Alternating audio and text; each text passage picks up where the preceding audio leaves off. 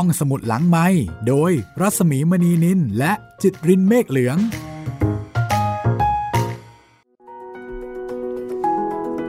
สวัสดีค่ะก็ได้เวลาของการกลับมาพบกันอีกครั้งนะคะ กับห้องสมุดหลังใหม่ เปิดทำการต้อนรับคุณคุณเช่นเคย สวัสดีคุณจิตริน สวัสดีครับพี่หมี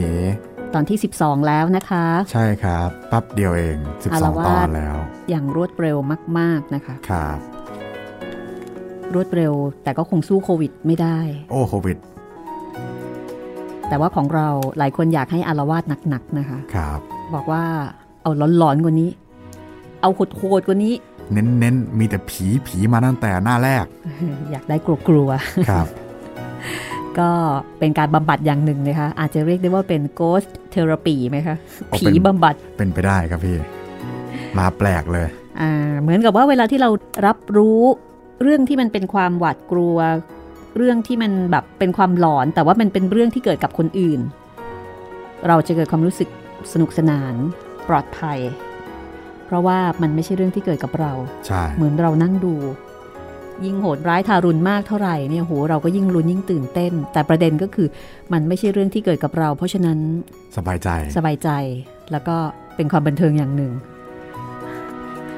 ถ้าเกิดกับเราเองคง โอ้โหแน่นอนนะคะเออคงไม่สนุกแน่นอนเลย ใช่ครับ วันนี้ค่ะ ชื่อตอนนี้ก็น่าจะสนุกไม่น้อยเหมือนกันนะ ชื่อตอนว่าเสียงประหลาด ก็ชวนให้คิด แต่ปกติแล้ว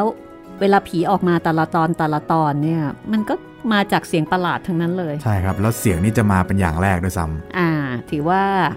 เป็นสื่ออันดับต้นๆนะคะำครับ ที่ผีเนี่ยเขาจะใช้เป็นเครื่องมือในการหลอกหลอน รูปรสกลิ่น เสียงรสนี่คงไม่ค่อยเท่าไหร่นะใช่ครับโอ้โหคงไม่ค่อยมีใครไปชิม เสียงเนี่ยมามา รูปภาพเนี่ยมา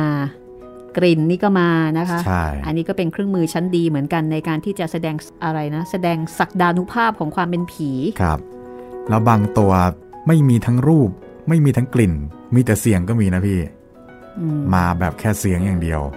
อืม อันนี้เรียกว่าเป็นผีฝ่ายสื่อเสียง เป็นฟรีพีพอดแคสต์ครับ เน้นเสียงนะคะ ครับ แต่วันนี้จะเป็นอย่างไรติดตามฟังได้เลยค่ะ จากหนังสือวิญญาณอารวาสงานเขียนของออัธจินดาในตำรวจนักประพันธ์นะคะ เรื่องค่อนข้างยาวค่ะ ใช่ครับ ก็ น่าจะประมาณสักสองตอนนะคะฟังต่อเนื่องกัน น่าจะยาวที่สุดของเล่มนี้แล้วด้วย ใช่ยาวมากเรื่องนี้ คุณผู้ฟังสามารถติดตามรายการห้องสมุดหลังไม้แล้วก็เรื่องราวต่างๆ ที่เรานำมาอ่านเอามาเล่าให้ฟังได้หลาย ๆ ช่องทางตามแต่สะดวกเลยค่ะ ครับผมสะดวกทางไหนฟังทางนั้นเลยนะครับ ทั้งทางเว็บไซต์กับแอปพลิเคชันของไทย PBS Podcast แล้วก็แอปพลิเคชัน Podcast อื่น ๆ ทั้งทาง Google Podcast Spotify Podbean แล้วก็ทาง YouTube นะครับ ถ้าพร้อมแล้วเราไปฟังเสียงประหลาดกันเลยนะคะ ว่าตกลงแล้วประหลาดจริงไหม และเป็นเสียงประหลาดของใคร มาทำไม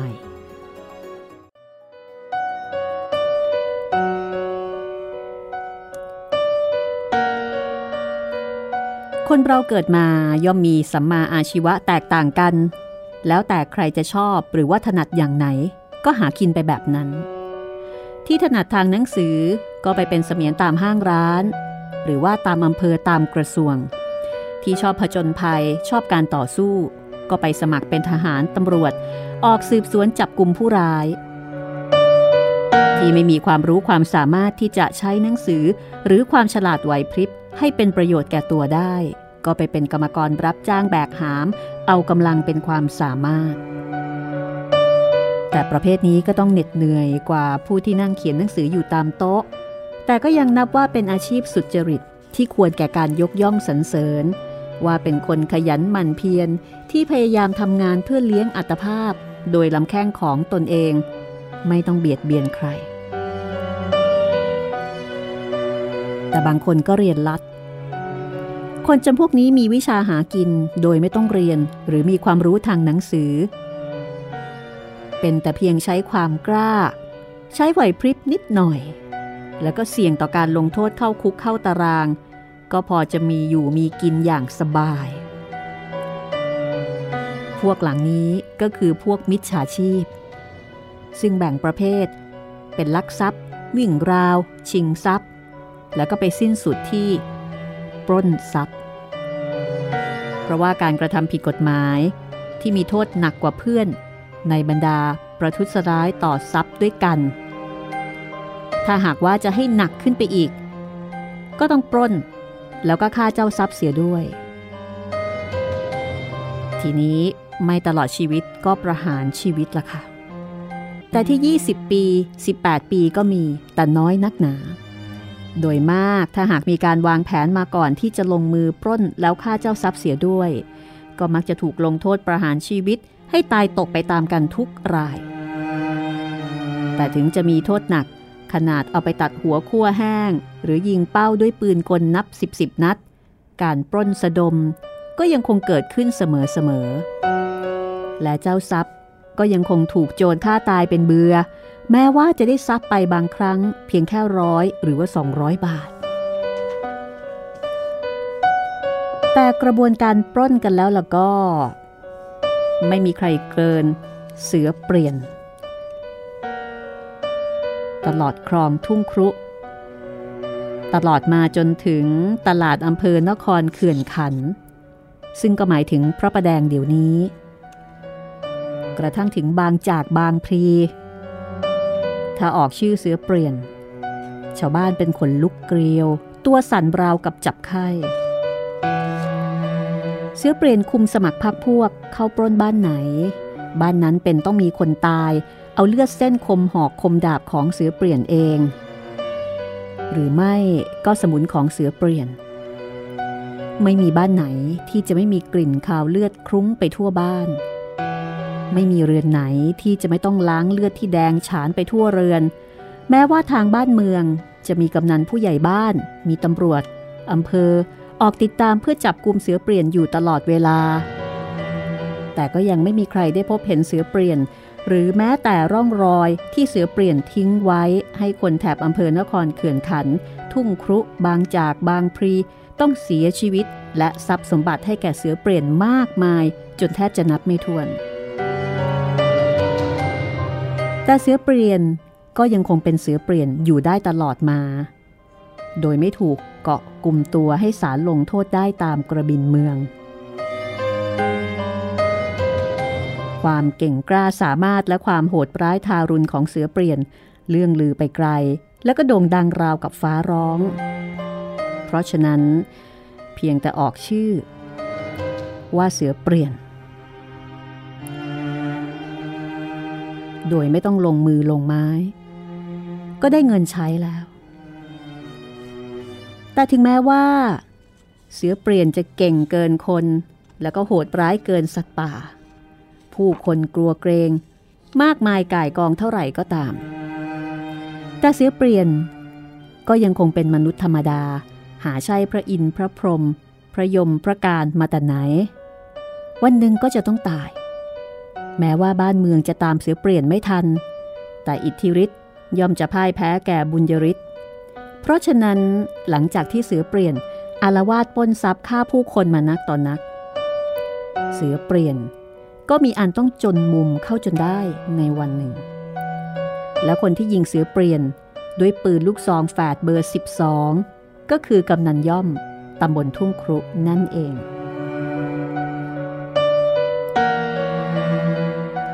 เสือเปลี่ยนได้รับการทรมานจากกระสุนลูกซอง ซึ่งกำนันยิงด้วยลูกเบอร์ 8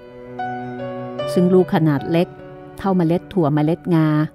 ยิงจนกระทั่งพรุนไปทั้งตัว กระสุนทุกเม็ดนับเป็นร้อยๆ ฝังอยู่ในร่างกาย ทรมานเสือเปลี่ยนให้ได้รับความเจ็บปวดปรวดร้าว สาสมกับบาปกรรมที่มันทำเอาไว้ และในที่สุดเสือเปลี่ยนก็ตาย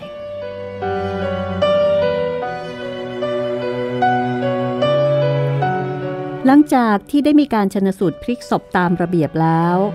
ทางอำเภอก็ให้กำนันย่อมเป็นผู้จัดการศพ ซึ่งก็แล้วแต่กำนันย่อมว่าจะเอาไปเผาหรือว่าจะฝัง เพราะถือว่าเสือเปลี่ยนไม่มีค่าอะไรสำหรับการที่จะทำศพให้เป็นการเออกระเริก นอกจากนี้ญาติพี่น้องเสือเปลี่ยนก็ไม่มารับศพเอาไปจัดการ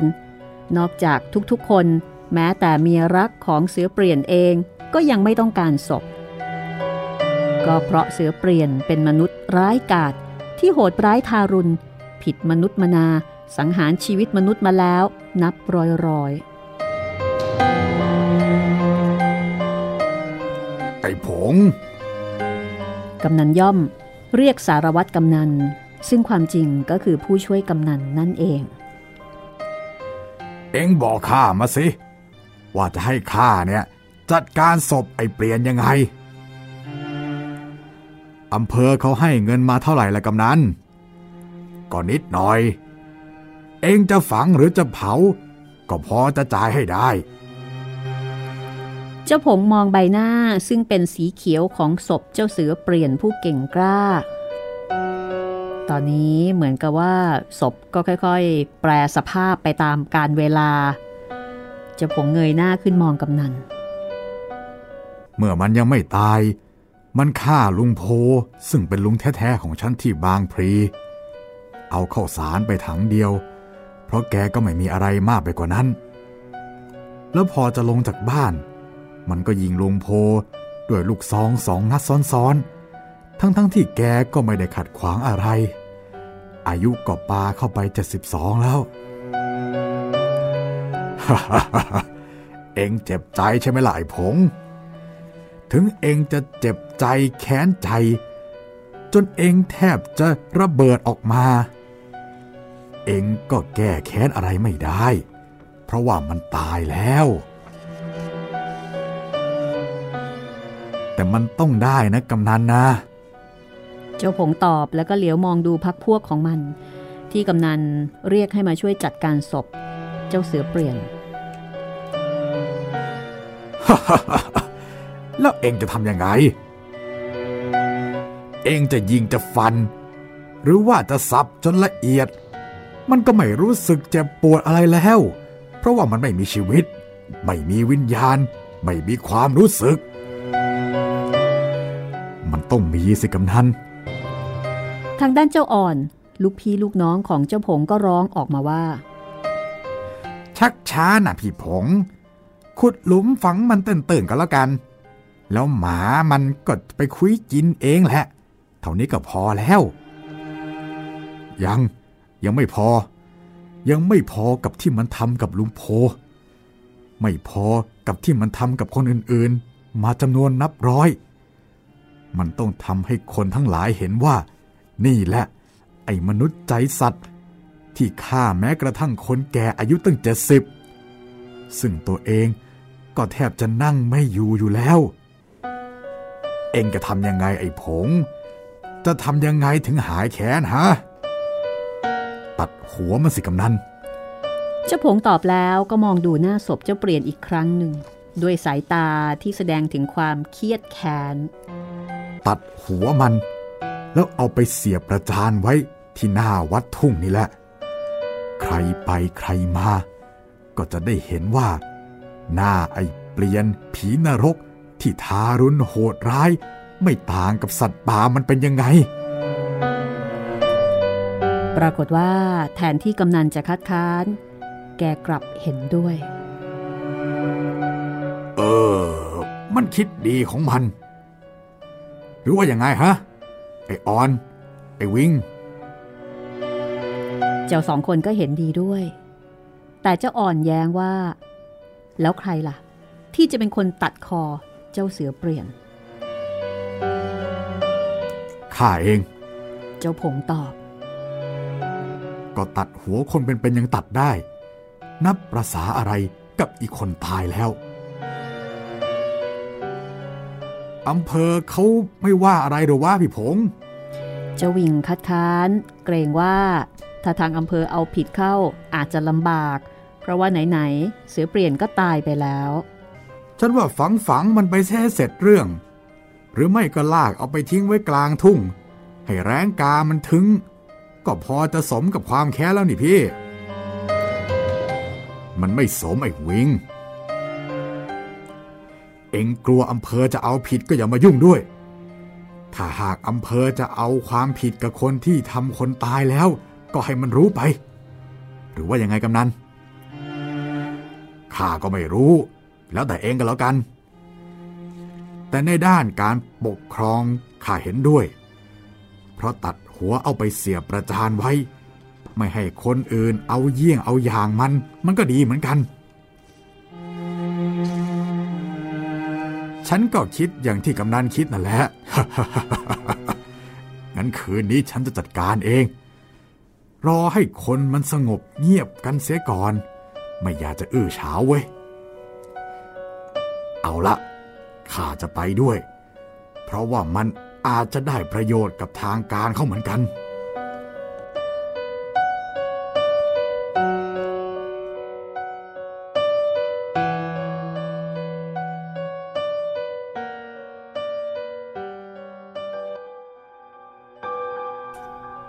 เป็นอันว่า ศพเจ้าเปลี่ยนมหาโจรใจร้าย จะต้องถูกตัดหัวเสียบประจานแน่ ๆ ค่ำวันนั้น ก่อนจะถึงยามต้น เจ้าผงกับกำนันย่อม ก็มาที่ป่าชาวัดทุ่งครุ เพราะว่าศพเสือเปลี่ยนยังวางทิ้งไว้กลางดินในโรงทึม เจ้าอ่อนถือตะเกียงรั้ว เดินตามมาข้างหลังเงียบๆ ส่วนเจ้าวิงนั้นเกรงใจเจ้าผง เพราะว่ามันเป็นลูกพี่ ถึงไม่อยากมาก็ต้องมาเพื่อให้เพื่อนเห็นใจ ประชาวัดทุ่งครุเวลานั้นไม่มีใครอื่นเลย นอกจากคนทั้งสี่ คือกำนันย่อม เจ้าผง เจ้าอ่อนแล้วก็เจ้าวิง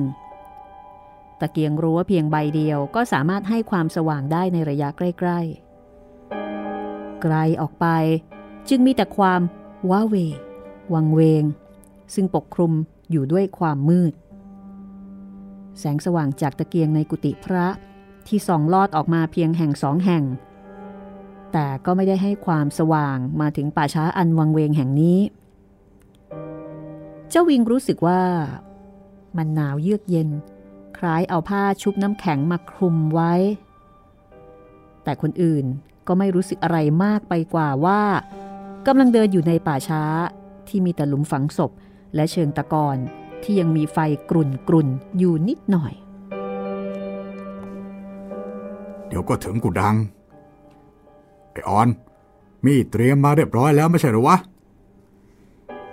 รับเซ็กคมเป็นมีดโกนเชียวพี่ผง เอาละวันนี้ได้เชือดคอเสือเปลี่ยนทั้งที คงจะได้ชื่อเสียงอะไรบ้างหรอวะ เจ้าอ่อนพูดขาดคำก็ได้ยินเสียงดังโครมในกุดังเก็บศพ คล้ายกับใครเอาไม้คว้างเข้าไปที่ฝาสังกะสี ทุกคนตกใจ หยุดยืนนิ่งเงียบอยู่สักครู่ จากนั้นก็มีเสียงร้องอีดอีดแล้วสุนัขสองตัว ก็กระโจนออกมาจากประตูกุดังอย่างแรง เพราะว่ามันตกใจที่มีคนมา เฮ้ย ตกใจนะข้าเนี่ยนึกว่าไอ้เปลี่ยนเอาข้าซะแล้ว กำนันถอนใจเฮือกด้วยความโล่งใจ มันจะมาทำอะไรกำนันมันตายแข็งโดเป็นไม้ท่อนไปแล้ว มันทำอะไรเราไม่ได้อีกแล้ว มีแต่เราเนี่ยจะทำมัน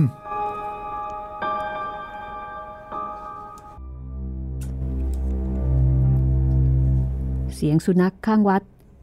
ฮอนขึ้นสองสามครั้ง เมื่อเจ้าผงพูดจบ ลมพัดมาเอื่อยๆเจ้าวิงรู้สึกว่า ลมที่พัดมาเอื่อยๆนี้ มันช่างเย็นจับขั้วหัวใจ ต้นมะขามใหญ่หลังกุดัง ซึ่งมีขนาดสามคนโอบไม่รอบ แผ่กิ่งก้านสาขาปกคลุม มืดครึ้มดำตะคุ่มตะคุ่ม มองดูราวกับปีศาจตัวมหึมากำลังยืนจ้องดูการกระทำของบุคคลทั้งสี่ซึ่งกำลังจะเข้าไปตัดหัวศพเสือเปลี่ยน เอาไปเสียบประจานไว้หน้าวัด เจ้าผงเป็นคนเปิดประตูกุดังเข้าไปก่อน ตามมาด้วยกำนันย่อม เจ้าอ่อน และเจ้าวิง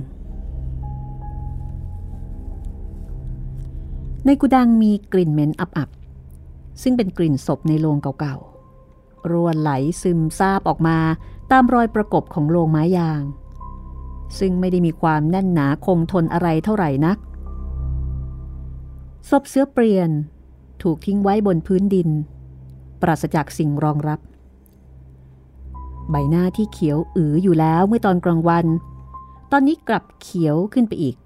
จนดูหน้าดำเมี่ยม ราวกับทาเอาไว้ด้วยดินหม้อจ้าผงเห็นเข้า ก็ร้องถามกำนันย่อมจำได้หรือเปล่ากำนันเมื่อตอนกลางวันมาหลับตาหรือว่าลืมตา คราวนี้ทุกคนนั่งดูใบหน้าอันดำเมื่อมของเจ้าเสือเปลี่ยน ก็เห็นว่า มันนอนลืมตา จ้องตรงไปยังเพดานกูดังกำนันย่อมร้องบอกเจ้าผง หลับตา เมื่อตอนมันขาดใจตอนแรกก็ลืมตาจริง แต่หมอเขาปิดหนังตาจนมันหลับสนิทแล้ว แต่นี่ทำไมมันลืมตาวะ มันกระเทือนเข้านะสิกำนัน ตามันจะลืมอยู่แล้ว พอหมอจับเข้าให้มันหลับ พอเอามาวางที่นี่ มันกระเทือนก็เลยกลับมาลืมขึ้นอีกครั้ง เจ้าอ่อนให้ความเห็น ในขณะนั้น เสียงกิ่งมะขาม กระทบหลังคา ดังโกรกกราก โกรกกราก คล้ายคนลากกิ่งไม้อยู่บนหลังคา เจ้าวิงสะดุ้ง เดินเข้าไปยืนแอบอยู่ข้างๆกำนันย่อม โถกลางวันก็ไม่ทำนั่นมาทำตอนกลางคืน น่ากลัวจะตายโหง ถุยไอ้วิง เป็นผู้ชายอะไรวะกลัวผี เอามาถือตะเกียงไว้ ข้าจะช่วยพี่ผงเขา ไออ่อนส่งตะเกียงให้กับเจ้าวิง ก็ชักมีดออกมาจากเอว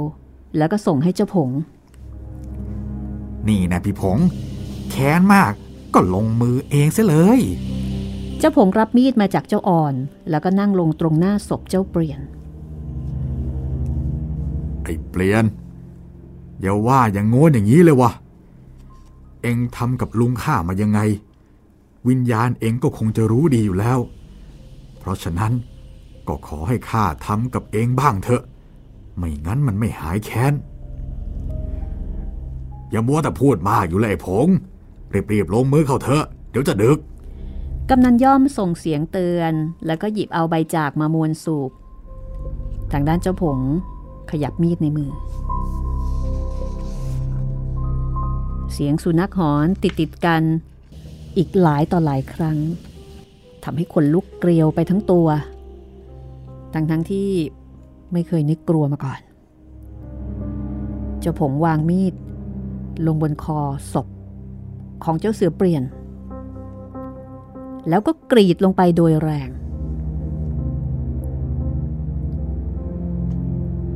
ทำให้เนื้อตรงนั้นเวอะหวะออกทันที แล้วก็มีโลหิตที่ยังค้างอยู่ในหลอดโลหิตไหลออกมาซึมๆ พร้อมกันนั้น ทุกคนก็ได้ยินเสียงเสียงหนึ่ง มันเหมือนเสียงคน แต่ไม่รู้ว่าใครเป็นเจ้าของเสียง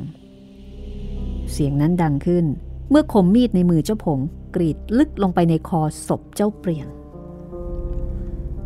โอ้ยเจ้าผงโดดออกห่าง แล้วก็จ้องมองดูหน้าศพเจ้าเปลี่ยนอย่างตะลึงพรึงเพลิด เพราะว่าทุกคนต่างได้ยินเสียงนั้น แต่ไม่แน่ใจ ว่าเป็นเสียงใครร้องมาจากทางไหน หรือว่าเป็นเสียงที่ดังกังวานมาจากที่อื่น แล้วฟังเหมือนเสียงร้อง เป็นเสียงร้อง โอย ซึ่งแสดงถึงความเจ็บปวด เฮ้ย ใครร้องวะ ไม่รู้นี่กำนันไม่ใช่เสียงฉัน เจ้าผงตอบ ฉันก็ไม่ได้ร้องนะ เจ้าอ่อนก็ปฏิเสธหน้าตาตื่นเอ่อฉันฉันฉันฉัน ฉันก็ไม่ได้ร้อง เจ้าวิงก็ปฏิเสธแบบปากคอสัน่นถ้างั้นใครร้อง คงไม่ใช่ไอ้เปลี่ยนร้องหรอกนะ เจ้าผงถาม ไอ้เปลี่ยนมันจะไปร้องได้ยังไง มันเป็นผีไม่ใช่คน คงจะเป็นเสียงมาจากที่อื่นละกำนันแต่เสียงมันเหมือนร้องโอย ไม่มีอะไรหรอก เจ้าผงว่า เออ จริงของเอง มันมืดมืดคลึ้มคลึ้มๆแล้วก็เงียบเงียบๆเลยทำให้นึกกลัวกันก็ได้ยินไปเอง เสร็จหรือยังวะ เฮ้ย เดี๋ยวกำนัน เหลืออีกนิดเดียว กระดูกคอมันแข็งระยำเลย เจ้าผงตอบแล้วก็พยายามกดคมมีดลงบนกระดูกก้านคอ เถือไปเถือมาอยู่ครู่ใหญ่ หัวเจ้าเปลี่ยนก็หลุดออกมาจากไหล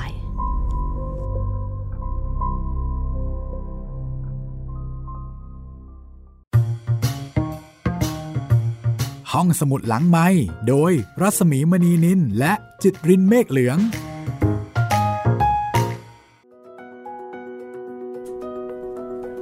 อันนี้น่าจะเป็นฉากตัดหัวที่บรรยายละเอียดมากเลยนะครับพี่เซนเซอร์นะคะ ครับ โอ้โห เห็นภาพเลยนะคะ เห็นเลยครับ ตอนกรีดลงไปครั้งแรกที่ยังมีเลือดอ่า เหลืออยู่อ่าฮะแล้วมันไหลออกมาโอ้โหแล้วมันก็อาจจะเป็นเลือดที่ดำๆคล้ใช่ำมันๆเพราะว่าเป็นเลือดเก่า ใช่ครับ โอ้โหตายตาย ในขณะที่หน้าตาของศพเจ้าเปลี่ยนเนี่ยตอนกลางวันเป็นสีเขียวครับ พอค่ำนึกถึงศพของคนที่ตายมาแบบสักระยะหนึ่งอะมันก็ครับเปลี่ยนสภาพ ใช่ ก็คงเริ่มแบบอืดเริ่มคล้ำหน่อยๆอ่า โอ้เราแถมตอนบอกว่ากระดูกคอนี่แข็ง ก็อาจจะเป็นได้นะ เพราะว่าเจ้าเสือเปลี่ยนเนี่ยคงเป็นคนแข็งแรงอ่าครับ โครงสร้างใหญ่ใช่คงไม่ได้เกิดจากการกินเหล้าเยอะนะ คอแข็งไม่ใช่ครับ อันนี้กระดูกคอแข็งคอแข็งจริงใช่โอ้เรามีดอะพี่กว่าจะเราเราเคยสับหมูอะไรพวกเนี้ยๆแต่อันนี้เขาไม่ได้ใช้มีดใหญ่ขนาดนั้น ใช่ครับ แล้วกว่ามันจะเฉือนออกไปได้เนี่ยโอ้โหอืมคือจริง ๆ ถ้าเป็นคอเนี่ย มันจะต้องใช้มีดใหญ่เหมือนการประหารชีวิต ที่เขาจะใช้กิโยตินใช่ไหมใช่ครับอันนั้นก็คือฉับเดียวใช่หลุดเลย หรือว่าของไทยก็เป็นมีดดาบ ซึ่งโอ้ต้องต้องออกแรงง้างฟัฟันนแบบแรงๆมากแต่ฉับเดียวต้องขาดเลยๆแต่ว่าอันนี้เนี่ย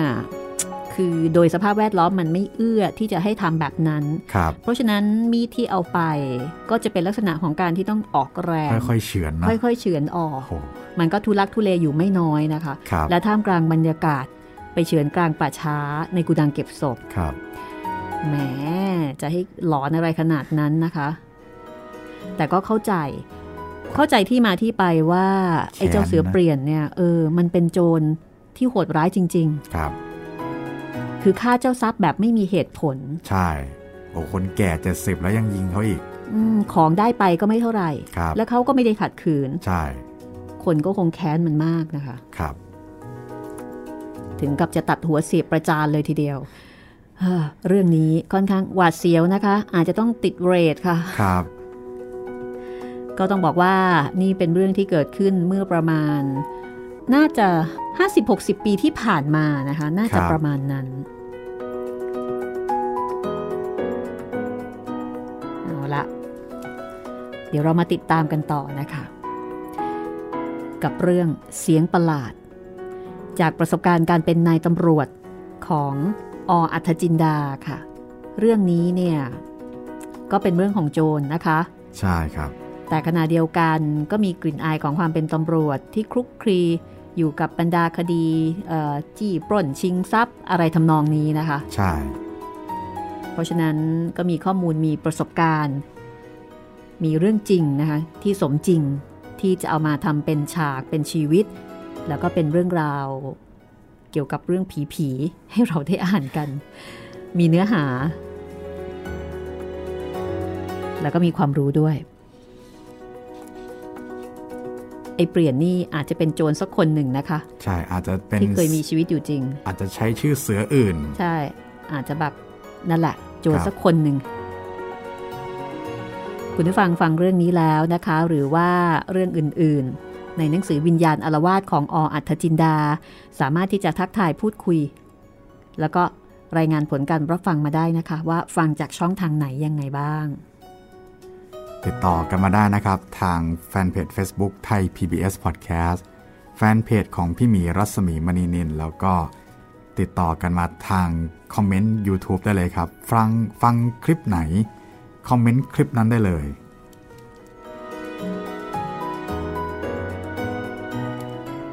ละค่ะ พักจนหายตื่นเต้นกันแล้วนะคะ แล้วเราก็กลับไปตื่นเต้นกันต่อค่ะ ตอนนี้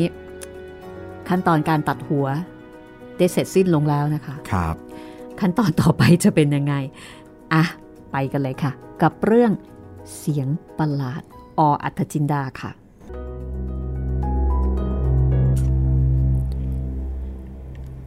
พอตัดหัวเจ้าเปลี่ยนออกมาได้เรียบร้อย เจ้าผงก็จิกหัวมัน แล้วก็หิ้วชูขึ้น ตาทั้งสองข้างของเจ้าเสือเปลี่ยน ลืมโพรงคล้ายดวงตาของคนที่ยังมีชีวิตอยู่ ไอ้เปลี่ยน ทีนี้กูจะประจานมึงบ้างละ ชีวิตที่มีแต่ความบาปหยาบช้า ความชั่วความทารุณโหดร้ายของเอง จะต้องถูกประจาน ต่อสายตาคนทั้งหลาย เพื่อไม่ให้ใครเอาเยี่ยงเอาอย่าง ข้าจะต้องเสียบหัวเองประจานไว้ จนกว่าจะสาสมกับความระยำของเอง ในขณะนั้น ประตูกุดังปิดปังเข้ามาโดยแรง เหมือนกับมีคนผลักอยู่ข้างนอก เจ้าผงที่กำลังยืนพูดพูดอยู่ ถึงกับเสียงขาดหายไปทันที เจ้าวิง โดดเข้ากอดกำนันย่อม เจ้าอ่อนก็เซเข้ามาหาเจ้าผง ทุกคนมองไปที่ประตูกุดังโดยไม่ยอมกับพริบตา แต่จนแล้วจนรอด ก็ไม่เห็นมีสิ่งไหนปรากฏออกมาให้เห็น ลมนะโว้ย เมื่อขาเข้ามาก็ไม่ปิดประตูเสียด้วย กำนันให้ความเห็น เอ๊ะฉันว่าฉันปิดแล้วนะ ไปกันเถอะ กำนันว่า นี่กำนัน ไม้ที่จะเสียบหัวเจะเปลี่ยน ฉันปักไว้ที่หน้าวัด ริมทางคนเดินไปเดินมา แล้วก็เขียนหนังสือปิดไว้ด้วยว่า อย่าให้ใครเอาเยี่ยงเอายางไอ้โจรห้าร้อยคนนี้ ไปถึงก็เสียบได้เลย เจ้าผง หิวหัวเสือเปลี่ยน ออกเดินนำหน้า แล้วก็ออกมาจากกุดัง ในขณะนั้น สุนัขหอนรับกันเป็นทิวแถว เล่นเอาขนลุกเกลียวกันไปทุกๆคน แต่ก็ยังแข็งใจเดินกันมาหน้าวัด เพื่อที่จะเสียบหัวเสือเปลี่ยน เป็นการประจานแก้แค้น ให้สมกับความโหดร้ายของมัน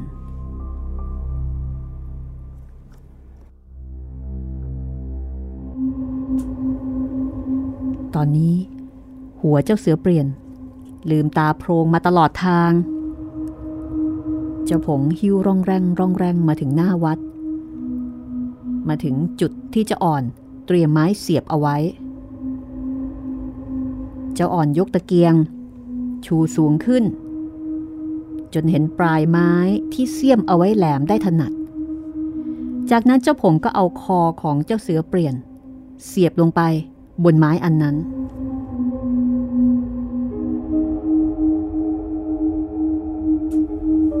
ลมพัดเย็นวูบเข้ามา ราวกับมีใครใช้พัดใหญ่ พัดเฮือกเข้ามา เฉพาะที่ตรงนั้น เจ้าผงเองก็ขนลุก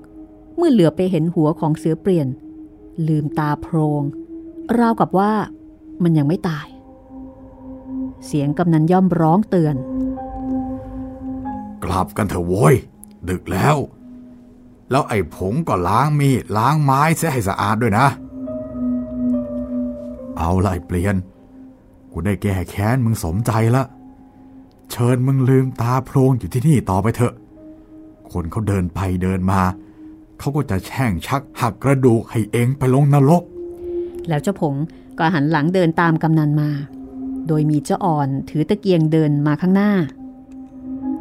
ส่วนเจ้าวิงก็เกาะกำนันแจ เพราะว่ามันกลัว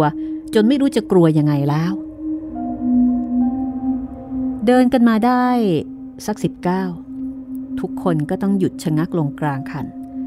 เพราะว่าจู่ๆก็มีเสียงหัวเราะห้าวดังตามมาข้างหลัง กำนันถามว่า ใครหัวเราะไหวผง ฉันเปล่าในกำนัน ฉันก็เปล่านะ จะจะจะฉันก็ไม่ได้หัวเราะนะ เฮ้แล้วงั้นใครหัวเราะหรอวะ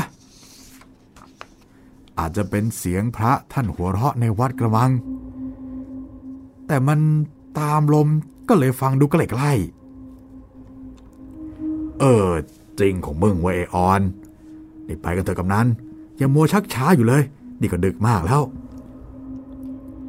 กำนันไม่ยอมตอบว่า เป็นเสียงหัวเราะที่ก้องตามลมมาจากพระในวัดทุ่งครุนี้หรือเปล่า จากนั้นแกก็เงียบมาตลอดทางจนกระทั่งถึงบ้าน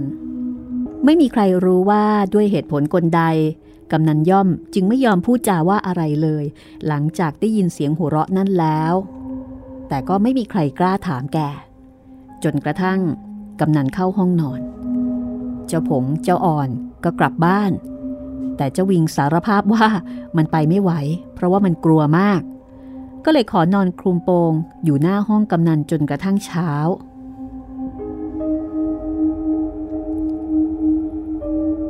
หัวเสือเปลี่ยน ยังคงถูกเสียบประจานอยู่ปลายไม้ ต่อมาอีกสามวันเต็มๆ จนกระทั่ง ถูกแดดเผาดำเกรียม ยิ่งกว่าตอนที่อยู่ในกุดัง ผู้คนเดินผ่านไปผ่านมา บางคนก็สมน้ำหน้า บางคนก็กลัวถึงกับออกวิ่งเมื่อถึงจุดนั้น แต่ก็ไม่ปรากฏว่ามีผู้ใดเคยถูกหลอกหลอน เหตุการณ์ก็คงสงบอยู่ตลอดมาอีก 3-4 วันเต็มๆ และแล้วคืนวันหนึ่ง เดือนหงายแจ่ม เจ้าผง เจ้าอ่อน ก็มานั่งคุยอยู่ที่บ้านกำนันนางผิวเมียกำนันเป็นคนใจดี ก็ชงน้ำชาครึ่งกาใหญ่ แล้วก็ซื้อจันอับมาเลี้ยงกัน เป็นที่สนุกสบาย ตอนหนึ่ง เจ้าผง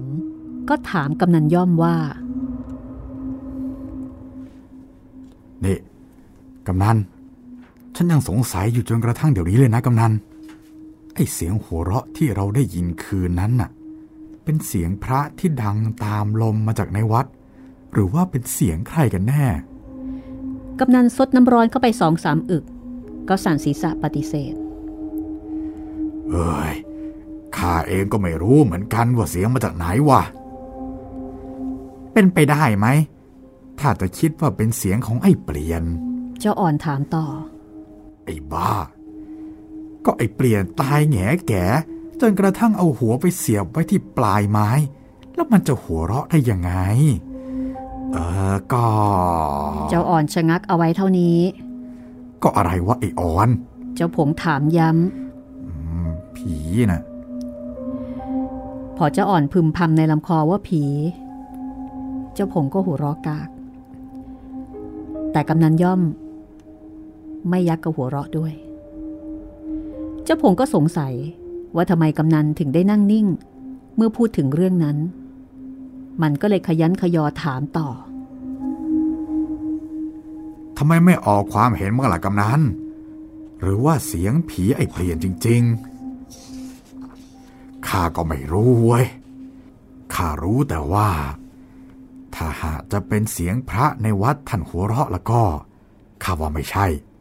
เพราะว่าลมมันไม่ได้มาทางนั้น จ้าวิงเงียบอยู่นานก่อนจะสอดขึ้นว่า แล้วแล้วไอเสียงโอยเมื่อตอนที่พี่พงษ์เขาเชือดคอ เชือดคออะไรกำนันข้าก็ไม่รู้เหมือนกันเว้ยกำนันตอบแล้วก็วางถ้วยน้ำร้อน หยิบขนมปังไข่ ใส่ปาก แล้วก็เคี้ยวช้าแต่แต่ผีไอ้เปลี่ยนมันอาจจะเฮี้ยนนะกำนัน มันเป็นผีตายโหง ผี ผีที่ถูกเขายิงตาย มัน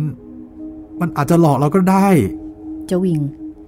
ซึ่งเป็นคนที่กลัวที่สุดพูดต่อ จริงสิ เจ้าอ่อนพึมพำในลำคอสั้นๆ แล้วก็เอามือลูบตามแขน เพราะว่าตอนนี้ขนมันลุกเกลียวไปทั้งตัวแล้ว ในขณะที่เจ้าผงและกำนัน ต่างก็นิ่งไป เพราะดูเหมือนว่า เห็นด้วยกับเจ้าวิง ว่าน่าจะเป็นผีเจ้าเสือเปลี่ยน ที่ร้องโอยเมื่อตอนที่มันถูกเชือดคอเมื่อต่างคนต่างนิ่ง ที่ตรงนั้นก็เงียบ หน้าบ้านกำนัน ซึ่งเป็นลานสำหรับนวดข้าวกำลังสว่างสวัยด้วยแสงเดือน กองฟางสองกอง ตั้งอยู่ห่างกันไม่ถึงสองวากำนันนั่งอยู่บนเรือน ทันใดนั้น แกก็เห็นใครคนหนึ่ง หลบแวบเข้าไปที่กองฟาง แกสงสัย ก็เลยหันมาบอกกับเจ้าผงเฮ้ย ใครมาแอบอยู่ที่กองฟาง นี่ไอ้อ่อน ลงไปดูสิ เจ้าอ่อนนั้นใจไม่อยากจะลงไปเลย แต่ขัดคำสั่งกำนันไม่ได้ มันฉวยปืนลูกซองได้ ก็โดดลงเรือน เดินด้อมด้อมมองมองๆ ไปที่กองฟางท่ามกลางเดือนหงายแจ่มแสงจันทร์ทำให้เจ้าอ่อนเห็นทุกสิ่งทุกอย่าง แต่มันก็ไม่เห็นอะไรผิดแปลกไปจากกองฟาง มันค้นดูกองที่หนึ่ง แล้วก็เดินไปหากองที่สอง แล้วก็เดินอ้อมไปทางหลังกองฟางกองนี้เพื่อจะดูให้รอบอีกที แต่เจ้าอ่อนก็ต้องชะงัก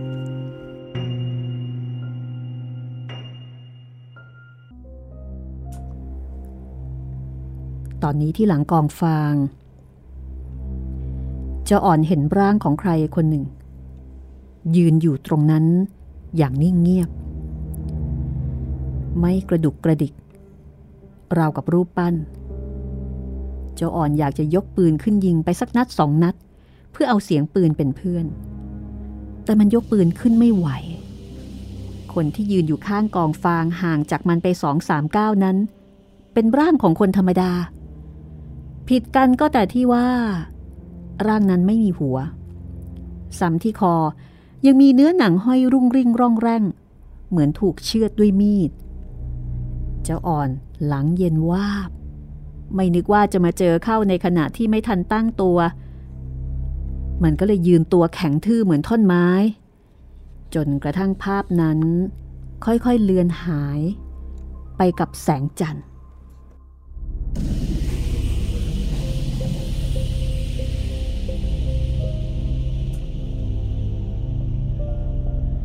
กำนันย่อม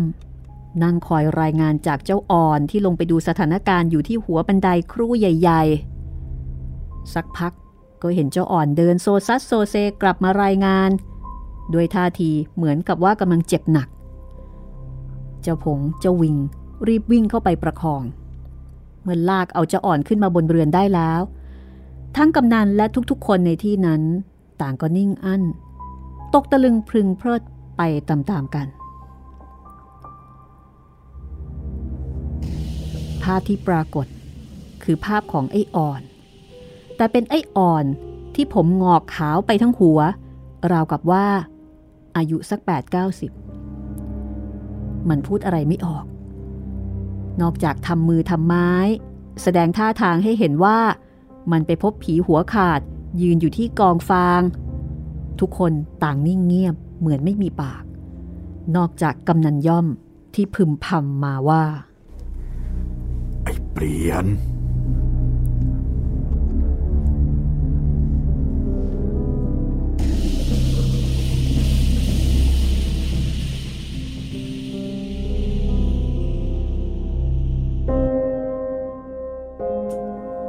เจ้าอ่อนเป็นข้าอยู่หลายวัน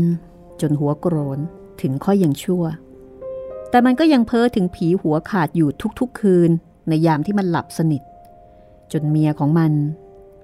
ต้องย้ายมันไปไว้ที่พระประแดง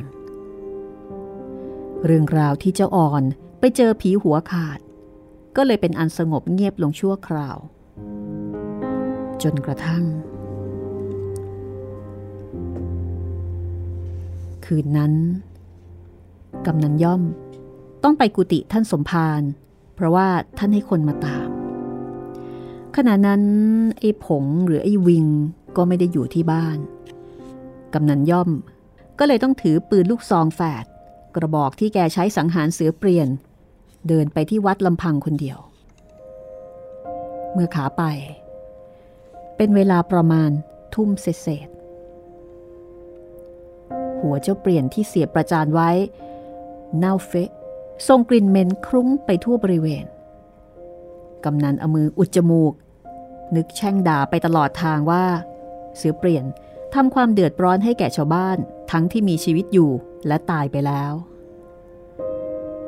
ปรากฏว่า ท่านสมภารเรียกกำนันไปพบ ก็เพราะเรื่องนี้นี่เอง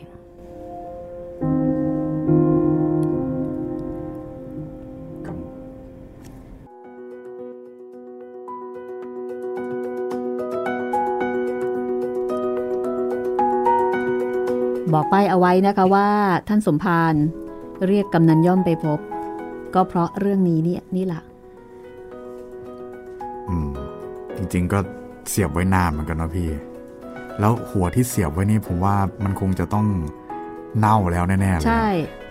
เพราะว่าอย่างที่บรรยายเอาไว้อะนะคะ ครับ ว่ามันก็จะต้องเน่าแล้วก็ส่งกลิ่นเหม็นคลุ้งไปทั่วบริเวณเอ่อนึกง่าย ๆนะคะ หนูตายตัวหนึ่งตัวเล็กโอ้จิตเดียวเหม็นทั้งบ้าน อยู่กันไม่ได้ ต้องพยายามค้นหาว่ามันอยู่ตรงไหนครับ แล้วก็เอาออกมา แต่นี่หัวคนทั้งหัวนะคะ ครับ ใหญ่กว่าเยอะเลย หนูตายประมาณสี่ห้าตัวได้โหเยอะเลยค่ะหลายตัวเลยนะครับ ต้องเหม็นแบบเหม็นสะบัดเลยอะ่ะ ใช่ เพราะฉะนั้น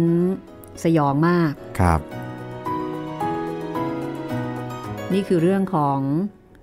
เสือเปลี่ยนนะคะ กับตอนที่ชื่อว่า เสียงประหลาด ซึ่งตอนนี้ก็ยังไม่สามารถที่จะลงความเห็นได้นะคะว่า เสียงใครเป็นเสียงใคร อีตอนที่เข้าไปเชือดเนื้อเถือคอของเสือเปลี่ยนที่กูดังเก็บศพ และที่บรรยายนี่ชัดเจนมากเลยนะคะว่าเนื้อที่คอเนี่ยมันแบบมันมันร่อแร่รุ่งริ่งอะ่ะครับ คืองานไม่เนี้ยบเนื่องจากว่าไม่ได้ใช้ของมีคมที่เตรียมมาสำหรับการตัดคอ แต่เป็นลักษณะของการเถือ อุปกรณ์ไม่อำนวย อ่า เพราะฉะนั้นแผลเนี่ยก็จะไม่โอเคไม่สวยครับ ลักษณะของการเถือนะคะ มันก็จะมีเศษเนื้อที่มันรุ่งริ่ง ครับใช่ ก็ยิ่งดูน่าสยดสยองเข้าไปใหญ่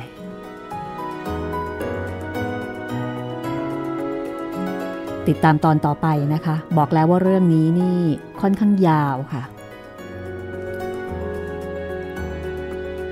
แต่ก็น่าแปลกใจนะคะว่า เสือเปลี่ยนทำไมถึงไม่อารวาสนั่นน่ะสิพี่ทำไมถึงดูสงบเหลือเกิน สงบแบบไม่สงบหรืสองบว่าเฉพาะคนนะพี่ หรือว่าอาจต้องใช้เวลา ต้องบ่มเพาะอะไรบางอย่างหรือเปล่าอ่า เป็นไปได้เป็นไปได้หรือว่ารอเวลาอะไรนะคะ เพราะว่าด้วยลักษณะบุคลิกนิสัยของเสือเปลี่ยน ซึ่งเป็นคนที่ใจคอโหดร้ายใช่ไหมใช่ เพราะฉะนั้นตอนที่กลายมาเป็นผีแล้วเนี่ย ก็น่าจะโหดไม่โอ้แพ้มันกัน่านจะเป็นผีที่ดุนะครับ เอาเป็นว่าติดตามคำตอบตอนต่อไปนะคะ กับงานเขียนของออัธจินดาค่ะ ที่บรรยายเอาไว้แบบโห ชัดเจน แจ่มแจ้ง เห็นภาพเลยค่ะ แบบนี้นี่สมก็เป็นตำรวจที่เห็นศพมาเยอะ ใช่ใช่ใช่บรรยายได้ละเอียดมากนะ สมจริง ต้องขออภัยนะคะ ถ้าเกิดว่าใครฟังตอนนี้ในขณะที่กำลังหม่ำข้าวอยู่นะคคะรับมีบางคนค่ะ บอกว่าไม่อยากฟังตอนกลางคืน ก็ แต่บางคนก็บอกว่า ต้องฟังตอนกลางคืน ใช่ เท่านั้นนะคะ มันครับถึงจะมันสะใจนี่ อันนี้ก็แล้วแต่เอาที่สะดวกค่ะ ตามอัธยาศัยเลยนะคะครับวันนี้หมดเวลาของห้องสมุดหลังใหม่แล้วค่ะ กับงานเขียนของออัธจินดา อยู่ในหนังสือที่ชื่อว่า วิญญาณอารวาสอย่าลืมนะคะ ทักทายพูดคุยกันมาได้ค่ะ บอกเล่ากันมาสักนิดว่าคุณฟังแล้ว คุณคิดคุณรู้สึกยังไง ติดต่อกันมา 3 ช่องทางเหมือนเดิมเลยนะครับ ทั้งทางแฟนเพจ Facebook ไทย PBS Podcast แฟนเพจของพี่หมีรัศมีมณีนิน แล้วก็ทาง YouTube คอมเมนต์ไว้ใต้คลิปได้เลยนะครับ วันนี้เราสองคนลาไปก่อนนะคะ สวัสดีครับ สวัสดีค่ะ